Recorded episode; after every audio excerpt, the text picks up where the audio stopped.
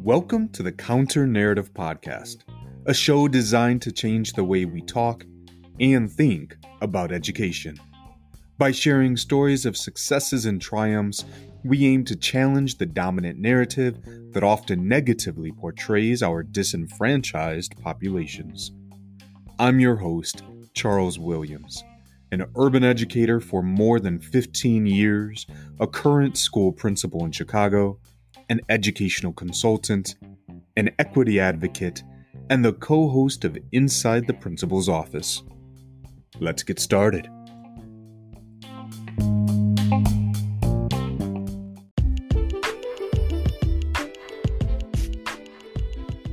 In this episode, I chat with Lee Hole, a secondary school leader for the International School of Phnom Penh in Cambodia.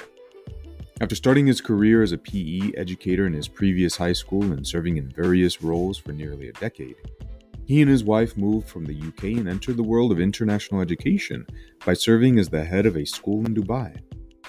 Lee has had the honor of leading professional development projects with the British Council in Bahrain and in the US, serving as school reviewer for evaluations and mentoring new leaders as they enter new roles. During our conversation, we talked about the benefits of working in diverse settings and experiencing various cultures that may be drastically different from your own. Lee also pointed out his experiences with stereotypes and prejudices, though these were not necessarily prevalent in his own homogenous town as he was growing up. We connected this with the concept of color blindness as a justifiable approach to interacting with others, and Lee suggested that instead of sitting within our comfort zone, that we take the time to ask questions and truly listen so we get to know those around us. Ready to hear more? Let's go.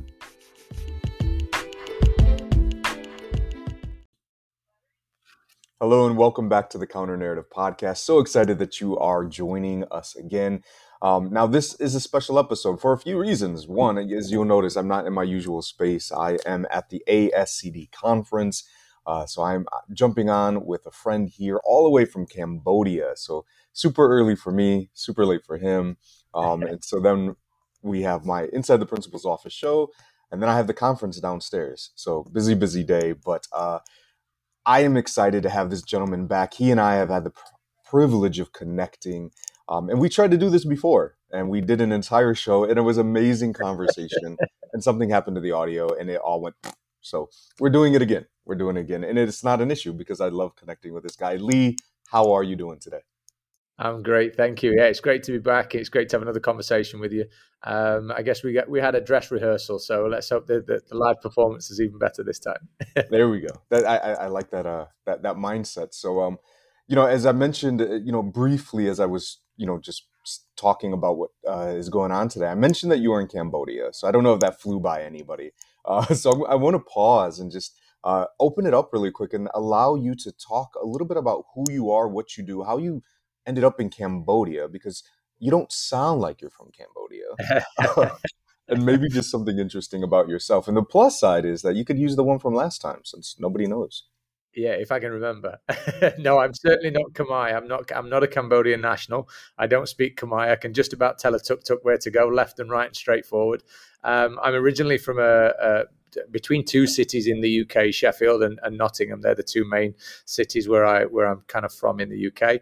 Um, I took the plunge into the international world uh, uh, quite a while back now. Moved over to Dubai. Um, I always struggle with that. I am a PE teacher, or I was a PE teacher. I think I, I always will be a, a PE teacher, phys ed teacher, uh, but obviously I'm not in the classroom at the moment. I uh, um, moved into a principal position in Dubai and took over a, an IB through school in Dubai as the secondary school principal. Um, that was my kind of baptism into the IB world, and I've I've never looked back. I think it's a wonderful educational philosophy framework, however you want to look at it. Um, and then I was very fortunate to to move across to Cambodia and take on the role at, at ISPP. Um, interesting fact. I don't have many interesting facts about me really. I've I've led quite a boring life. I guess I I made the the the decision and the mistake of going in the Royal Marines when I was a younger man. Um, I didn't last very long. I did a, I did a few months of basic training, then realized like, what am I doing? I want to be a teacher. Why am I why am I laying in the bottom of a bush, filthy and wet and cold and tired? So that's that's my interesting fact, I guess. all, right, all right. Well, thank you. I, I appreciate it. Um, you know, always it's always interesting. I, I, you know, Wallace is, you know, we both know Wallace. He, has been trying to push me into the international space. Right. Um, and it sounds very tempting. I, I, get to see some of these schools. I get to speak to some of these people and it sounds amazing. And then I think like, well, well, my baby, she's 18. So it's like, she's about to go off to college. In fact, we're taking her to go see her school next month. Nice. Um, but we, you know, my wife and I, we have five daughters. The oldest one has given us a grandson. So it's like, do we, do we really want to move halfway around the world? We've, we've talked about kidnapping him and just taking him away. He'll get an international education. Yeah, yeah. No, I feel that pain. It, it certainly is a it's it's a big decision to make. I do feel feel that I was very fortunate to marry the lady that I married. She's very uh, open minded, adventurous, and kind of we literally threw threw caution to the wind. We'd never even been to Dubai when we moved there. We'd never really been to Cambodia when we moved here. So it, it really is. Uh, your mindset changes when you move into the international setting. I, I do feel one of the things that I feel incredibly fortunate having moved into the international setting is is my my mindset has has changed so much. I, I think um, when you talk about being open minded, there's only so much. It's only so far you can go with that if you're from the town that I'm from, because you're not exposed to different cultures, different languages, different religions even dare I even say it, different perspectives. Everyone's raised roughly in the same way, having experienced the same sort of schooling system and the same uh, regional ethics and, and, morals and things like that. So you really lo- you don't get even if you're the most open-minded person, if you live in quite a homogenous area, you don't get that that kind of open-mindedness. I feel so fortunate. I've worked with children from all different children and families from all different religious backgrounds, different language profiles, um, different nationalities. Um, and I've learned so much from every every family that I've been involved in, right from the way that I have to behave with them if I'm dealing with a, a sensitive topic, to the ways in which things are celebrated, the language use, the the perspectives on things um, it, yeah, it's, it's, just been amazing. And I, I, really would recommend it for anyone if they have the ability to cut ties from their friends and families and spend months at a time without seeing anyone. So I feel your pain with the grandchildren thing. It's, it's, it's nasty being cut off from your family for sure. Yeah, yeah. Well, you know, not that that didn't make it any easier. No, it sounds amazing. It sounds amazing. But you know, it it makes me think about kind of the conversation we had last time, and and I know you were kind of talking about the, the, the the vast differences within the schools and yet many of the same similarities mm. you know that you know people may deal with like here in the states or in other countries and so i'm curious if we can jump into something that you have seen uh, you know how have you or what have you seen that kind of challenges that narrative that people may have a misconception about within education Hmm, that's a tricky one, I guess. Do you, do you mean as in something that I've experienced that kind of caught me out a little bit, or do you mean po- positively or negatively, or, or how, what do you mean? Yeah, I, I, think either or. You know, I, I, know last time when we were, you know, we connected, you had talked a little bit about, you know, the despite all of the vast differences within the schools, you know, you also talked about how still there are, you know, there there are still some of those like racial issues and how, yeah, yeah. um, you know there, there's perceptions about what things are like but here's the reality and this is how we're dealing with those realities yeah yeah um, yeah, I mean, I when I when I completed my masters, I, I did a there was a unit on on um, I forget what the unit was about now, but there was a topic within that that talked about microaggressions. And one of the things that came up in that reading was that like, one of the worst things that you can say is that I don't see color. I, I kind of mm. I don't see color, and because that's like you're you're um, you're neglecting the fact that there's difference and it's not about pretending that there's no difference it's about recognizing the difference and i, I found that really challenging for me because i think i said to you last time when i grew up um, the school that i went to there was there was one young black man in in my school. He was a, a year or two above me. There was one pakistani family in the school. They had multiple kids in different grade levels to me um, and everyone else was white. So for me um, I never associated the rich kids with one language or one particular way of looking or one particular skin color or the naughty kids or the academically able kids or the kids good at math the kid good at science the kid that's good at pe i never did that because the, the naughty kids were white the, the good kids were, were white the rich kids were white the poor kids were white. Um, so i never had that kind of that, that subconscious connection to kids that are predominantly from this neighborhood happen to be this color and that's a poor neighborhood. Or kids that look like this happen to have a certain cultural way in which their family approach the importance of mathematics and therefore they end up having a quite a mathematical mind. So i never had any of that. It was always it, there, there was none of it. And then when i came away um, came away to to go into an international school i started to experience some of that. Um, I, I, got a little bit of it at university because I moved to a major city, so there was a little bit of it there. Um, but I think I was so caught up in my own studies and living the university life that I probably didn't see it as much. But moving into an international school, I did start to see it, and I started to hear things about being careful how many people from a certain um, ethnic background we hire because of the the potential image that might portray um, mm. or hearing other people saying things like that. We have to be cautious of how many people at our school. We have to be cautious of this. And I never really thought about that at my school. I, I interviewed people if I liked that person, if I vibed with that person, if I thought they fit with my community, and and they would bring something that would strengthen my community. I'd hire them. Um, I never thought, oh, that's uh, the third um, Filipino person we've hired into our science department. We need to be careful there because that might start to give some sort of perception. Um, but then it really struck home to me. We hired a, a lady from from the states, um, and she was a person of color, and she sat in her p- first teacher conferences with a, a, family, and I won't mention nationality or anything like that, but she sat with a family, and they um, she came and reported it to me because I had to, I ended obviously ended ended up having to address this, and she came and reported to me and said they asked me where I was from, and I very casually said, I'm from the States. Um, do, you, do you mean, am I from America or do you mean the state that I'm from? I'm from Atlanta, if, that, if that's what you mean. Um, and they said, no, where are you really from? And she said, I, and she shared that she'd had a similar background to me where she'd grown up with white kids and she was the only black kid. And therefore, but she'd never felt like that she was different. She'd never been made to feel that way. And it, I, I, I would hate, I, I can't empathize because if I can empathize, I've, I've walked in her shoes and I haven't. I could sympathize with how she was feeling, but I was caught out by the fact that she wasn't upset, she wasn't angry, she didn't. I, I didn't. The emotions that it triggered in her were really were really strange for me. That it, she seemed. The only word I can think is confused. She uh, she was confused that this person would be so open to, to say no where are you really from? And she she didn't know how to how to respond. So um, I went and spoke to the head of school at the time um, and said that this is this is something that's happened. The family were quite known to us because they were a bit of a tricky character.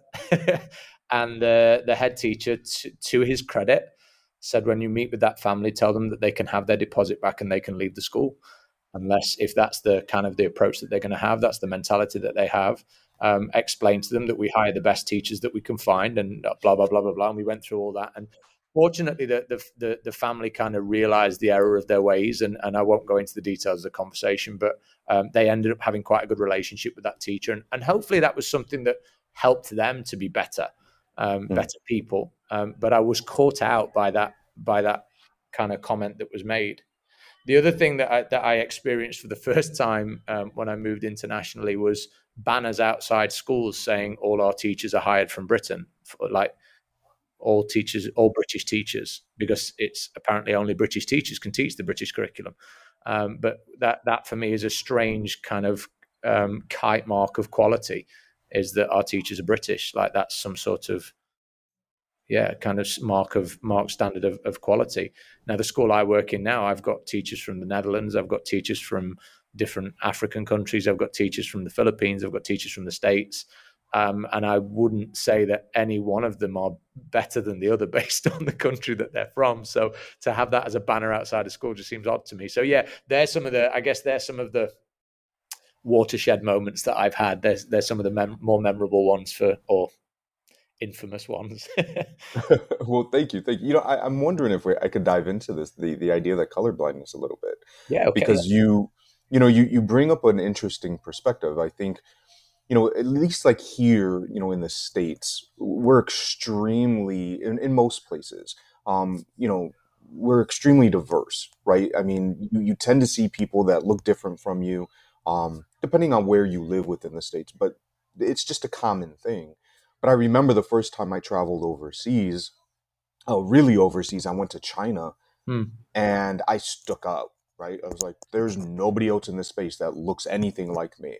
Um, and it was vastly different. So I kind of understood some people to say, hey, I grew up not knowing anything yep. else. And so it's easy to kind of just put up these blinders, strip those things away, because it made sense in my community if we all look the same if we're all kind of growing up with the same mentality then it's a safe it's okay for me to have those blinders up and to say well we're, we're not going to recognize this and that. But in the reality of the world right when you when you're in around most people when you strip that away you know and i talk about this in one of my sessions you're saying that i don't recognize what you're bringing to the table those unique characteristics and qualities of your race and your culture, right, that you're bringing into the space. Um, and so I'm just curious a little bit if you were to tell somebody, right, like if somebody was in that position making that mindset shift, what would be some of the reasons or rationales or tips or strategies, I guess, you know, to say, hey, you know what, yeah, I came from this very homogenous area, uh, don't really know anything else, into this area that's extremely diverse what are some things that I could do so that way I don't keep those blinders up mm. and run into some of those problems? Mm. Um, first of all, I'd be careful to, to say anything because I'm certainly not a not a pro at this. And I and I when I'm I, we we were meeting with our students the the other week, um, a certain committee that I may come back to later if the opportunity arises, where um, I said to them, I don't know how to do this. You, you like you're going to need to help me with this. And I think there's a there's a very I mean I've asked the question myself. So I, I hired a guy um, a few years ago, and um, he again was a person of color, and he explained to me that his father was from Sri Lanka, and his uh, sorry he said he was half Sri Lankan, half Irish. So I said, "Oh, cool. Um, which side of your family is Sri Lankan? Is it mom or dad?" And I've, I sensed a little bit of heat straight away, and he kind of said, "Why do you ask that?" Um, and and that that in that moment that could have been a moment that kind of really escalated the conversation where I could have responded with why are you so offended by by by an innocent question? Like I'm only I'm only asking you a question dude and I could have got I could have got all prickly. But I think you've got just got a sense and and this is the the nuance of microaggressions isn't it? It's the it, it's a, it, a small thing once is not a problem. But when that person's facing that that small thing a hundred times a day, it's a problem. It, it causes problems, and it, it, was obviously something that he had had negative experiences around. And I said to him, my response was, "I'm just really interested to find out about your story." And that disarmed him straight away, and just went, "Oh, okay, that's well, it's actually my father." And I was like, "Oh, cool." What what's his what's his story to, and I was just genuinely interested in him as a person trying to find out about him. And I ended up finding some really cool things out about his father. He told me really really kind of um, really unique stories about his dad arriving in in Great Britain in England actually. His mum had arrived from Ireland at the same time in England and this really lovely story of how they met how they had nothing and how they'd grown and become this really successful family how he had obviously gone on to become successful and I think it was that that genuine um, inquisitive nature that I had, and and then recognizing the signs that this is I, am treading on thin ice here, and I have to be really careful about the language that I'm using. Um, and I think we have to be really sensitive to our the way that we respond. Um, I had a, a, conversation with a friend the other day actually who was talking about he's in China at the moment, stuck in China, and he talked about racism in China and how white people or Westerners are now being treated as kind of the carrier of COVID. They're the, the only cases that are coming are coming in, so they're facing all this racism. And I almost wanted to say, dude, cry me a river. You're a white guy that's probably probably had a, enjoyed a lot of privilege for a long time, so you, you you're getting a bit of a hard time at the minute. Yeah, okay, let's let's kind of walk in those shoes for a while. Yeah, you know, it's it's interesting that you mentioned the the, the gentleman that you interacted with Um, because I've had the same question. You know, I'm I'm half black, half white, and people have always asked, "Well, who's black?" And you know, I, I never really thought about it when I was younger. I was always like my dad. Mm. But there, as I got older, and I started realizing like those mean two vastly different things. Like when I'm imagining a black man or a black woman, it's like, oh, you were your dad was white. Okay, you know, it's like, oh, but your dad's black. Like, uh, okay, and it, it and it brings this whole different connotation with it. And it is that kind of same question. Like, why are you asking? Like, are yeah. you asking like yourself? is it coming from a place of genuine just interest because you're trying to get to know me because you're trying to drop those blinders and build relationships and connections or are you doing it because you have your own biases and you're trying to figure out where do i stand with you um, yeah. so yeah it's, do, it's do interesting you there's a, do you feel there's a difference between saying so you would you actually identified that there as saying i'm half black half white if you'd have said I'm half Jamaican, half Norwegian, I feel that there's more of a story there. But to say I'm half black, half white, I kind of wonder wh- why does that matter? Why why would that question be asked? Who's so which half of your family is black? I think if you'd have if, if there was a story behind it that could that could create that inquisition, then I, I kind of understand it. But I, I I wonder if there's any difference. Do you feel that that's any difference? So you know, when I was younger, I didn't. Okay. But as I got older, I started. You know, it was we want to know who's black because there's a there's a difference of saying, well, your father was black. So now we're imagining it's a black man in the right. picture. So when you're like, oh, it's a black man in the picture, uh, he, you know, was he present? Was he not present? Oh, Whereas it's like okay. if your mom was black, there's no question. Okay. Right? We know mom's there. Oh, dad was white. Like we're just assuming that it was, you know, a a I forgot the name of it that that family. Um, you know, but it's like, oh yeah, everything was okay, but oh, your dad was black. Was he in the picture? Like, wait a minute. So it leads down these two completely oh, different pathways. And as I got older, I was like, that's really no, like it shouldn't matter yeah, yeah. who is who. But I started realizing, you know, that led to a whole set of kind of perceptions now that you have of me. Like, oh, so if your father was black, this is how you probably grew up versus you know, and it, it's unfortunate. You know, again, I think that's a reflection of many of the deep seated and ingrained, you know, the history mm-hmm. even here in the, in this country. Um, but it, it's important, I think, like you said earlier, like as educators, as we have students coming into our spaces from diverse backgrounds, you know, not to to be cognizant, right? To be cognizant of our own biases, so we're not contributing, you know, to those microaggressions. Because you're right, it may be small, it mm-hmm. may seem insignificant. Like I, I, was reading something that said, imagine a microaggression of somebody just, you know, one person walking by and punching you in the arm. No big deal. Yeah. But now imagine you're walking down the street and 20 people are walking down and each one is punching you in yeah, the arm. Like yeah. your arms, like, like it adds up. And so, yeah, definitely being cognizant of where you stand so you're not contributing to that. Yeah.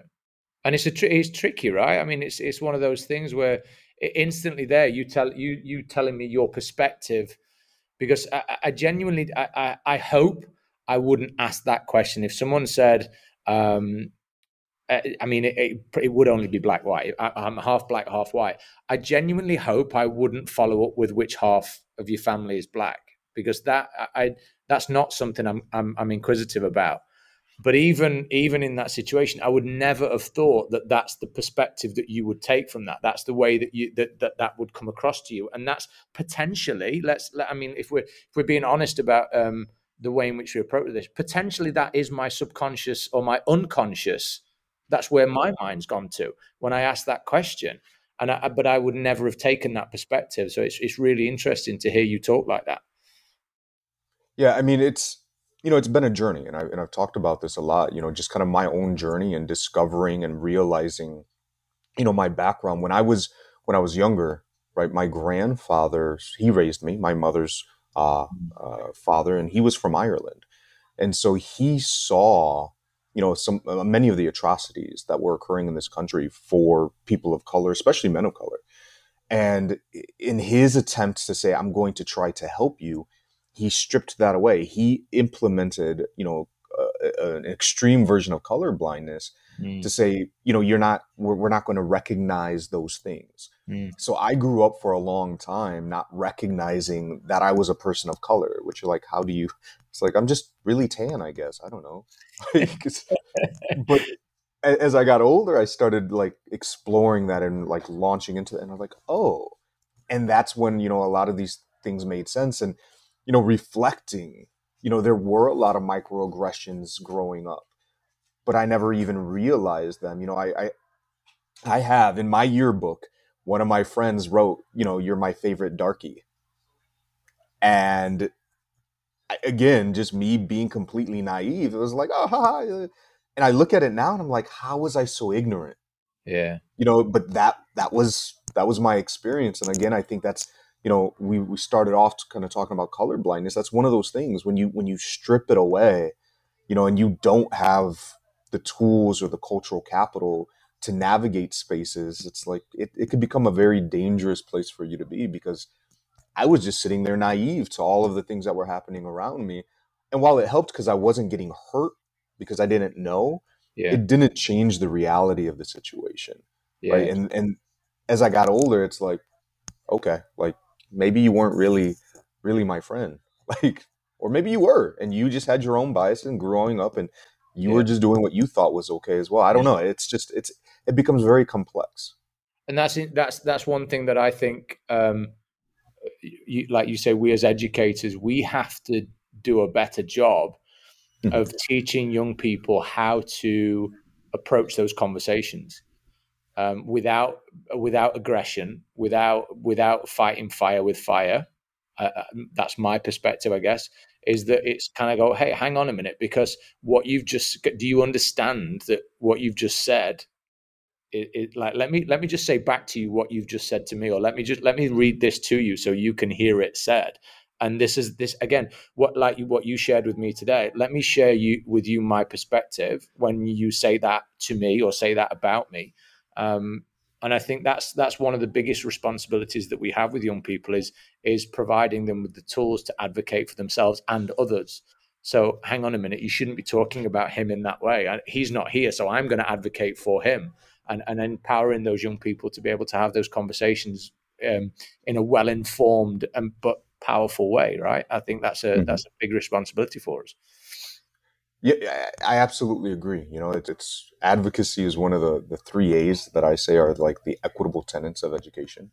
You know, and, and I think it's also important, just as we're talking about this, you know, we are, we're in a very, my school is very homogenous, very much, I think, like in a very situation that you grew up, but we are all African American. Mm-hmm. So my students, you know, they, they live in a community that's predominantly African American. The school is predominantly African American so the other day, for example, a young lady came up to me and asked if I was married, you know, and then she said, well, like when I mentioned that my wife was Mexican, she was like appalled. And I said, well, why, why are you upset about that? She was like, well, they're loud and they're rude and they're this and they're that. And I said, honey, like, why are you saying, well, that's what my mom says. Right. And so like, here you are, she's in second grade. You already have this idea about yeah. another group of people and it stems from i think in large part because you don't interact with anybody from this you know from this other group um you know so we started having conversations around that but you know i also think that it goes beyond just you know race because i think a lot of times again in those homogenous groups like we're starting to see this about you know we start talking about like gender identities or, or mm-hmm. sexual orientations mm-hmm.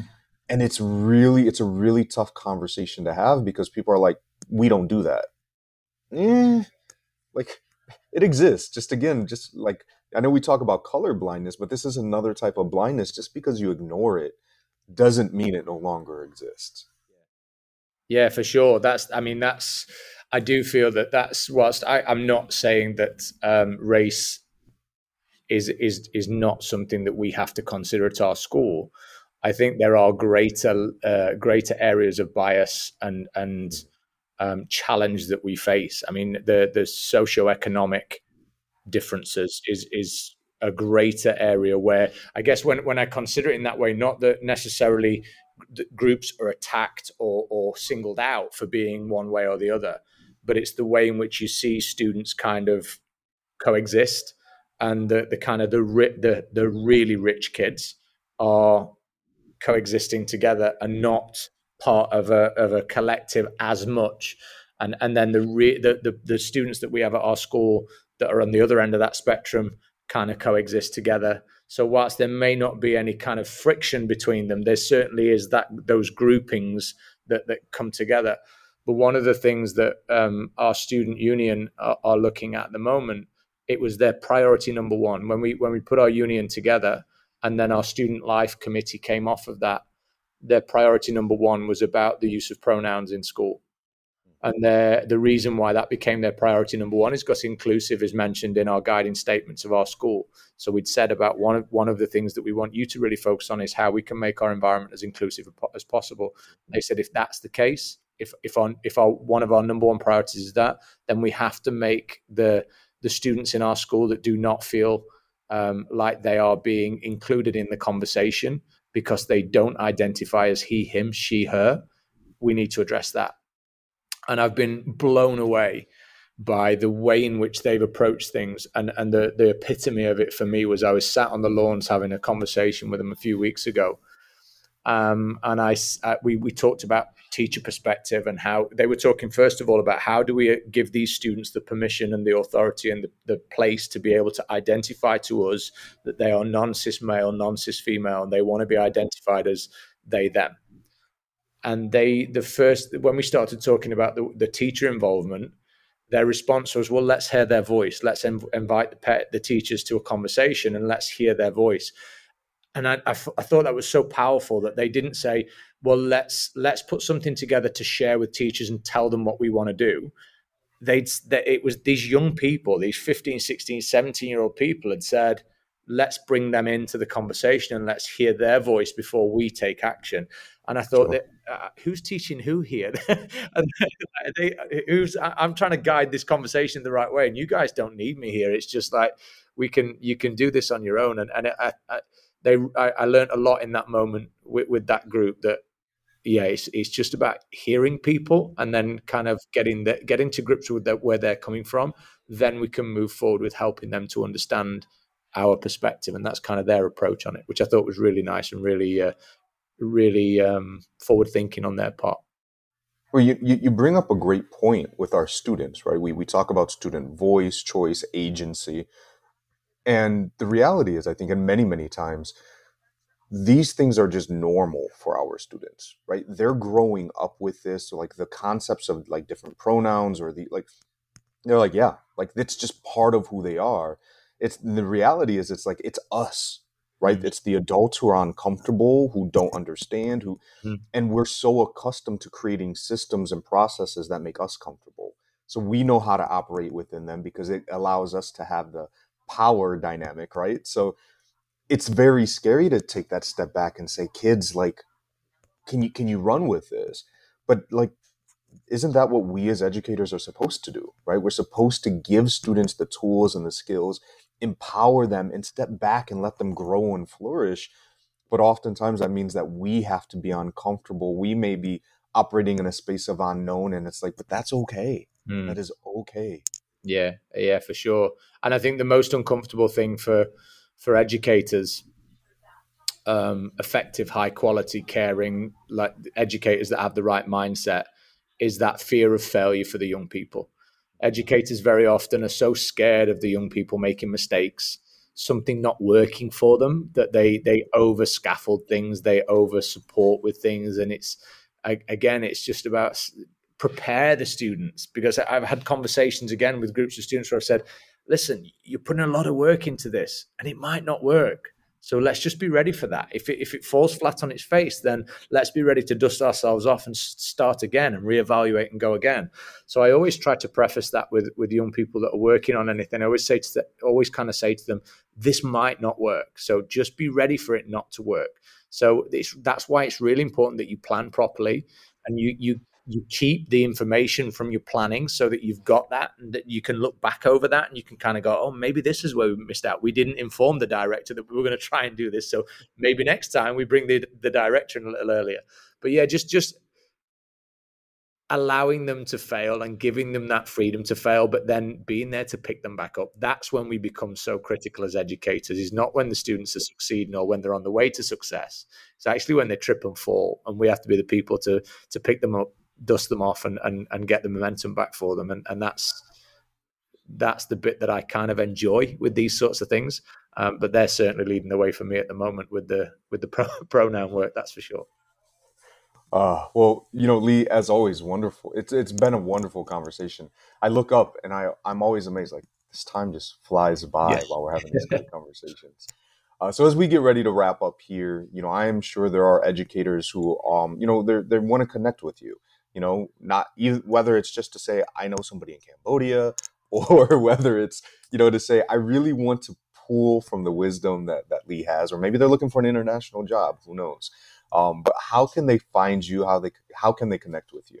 Well, I've got I've got quite a distinct name, so there's not many of me out there. So um, Twitter, I'm on Twitter. I, I, try to use Twitter as much as I can because I, I, find that I connect with some wonderful people on there. So you can find me on there. Um, LinkedIn, as as most educators are now, and I do have a website that I've not kept as up to date as I should have done over the last few months called holeineducation.com. Um, so you can see some of my musings and some of my um, my thoughts have been spilled out onto the web page there. So um, I'm happy to connect with anyone and, and carry on any conversations that I've had on here. All right. Well, thank you so much. I'll make sure that I include all of that in the show notes uh, so that you, the listeners, are able to connect. Lee, I want to just say thank you for you know being on the show, uh, of course, but again, all of the amazing work that you're doing. Um, you know, I hope at some point maybe I get to come and pay you guys a visit and see that'd your school in person. Yeah, that'd be amazing. so I just want to say thank you, thank you, thank you. It's been a pleasure as always, and I cannot wait to connect with you again. Thank you. The pleasure's all mine. I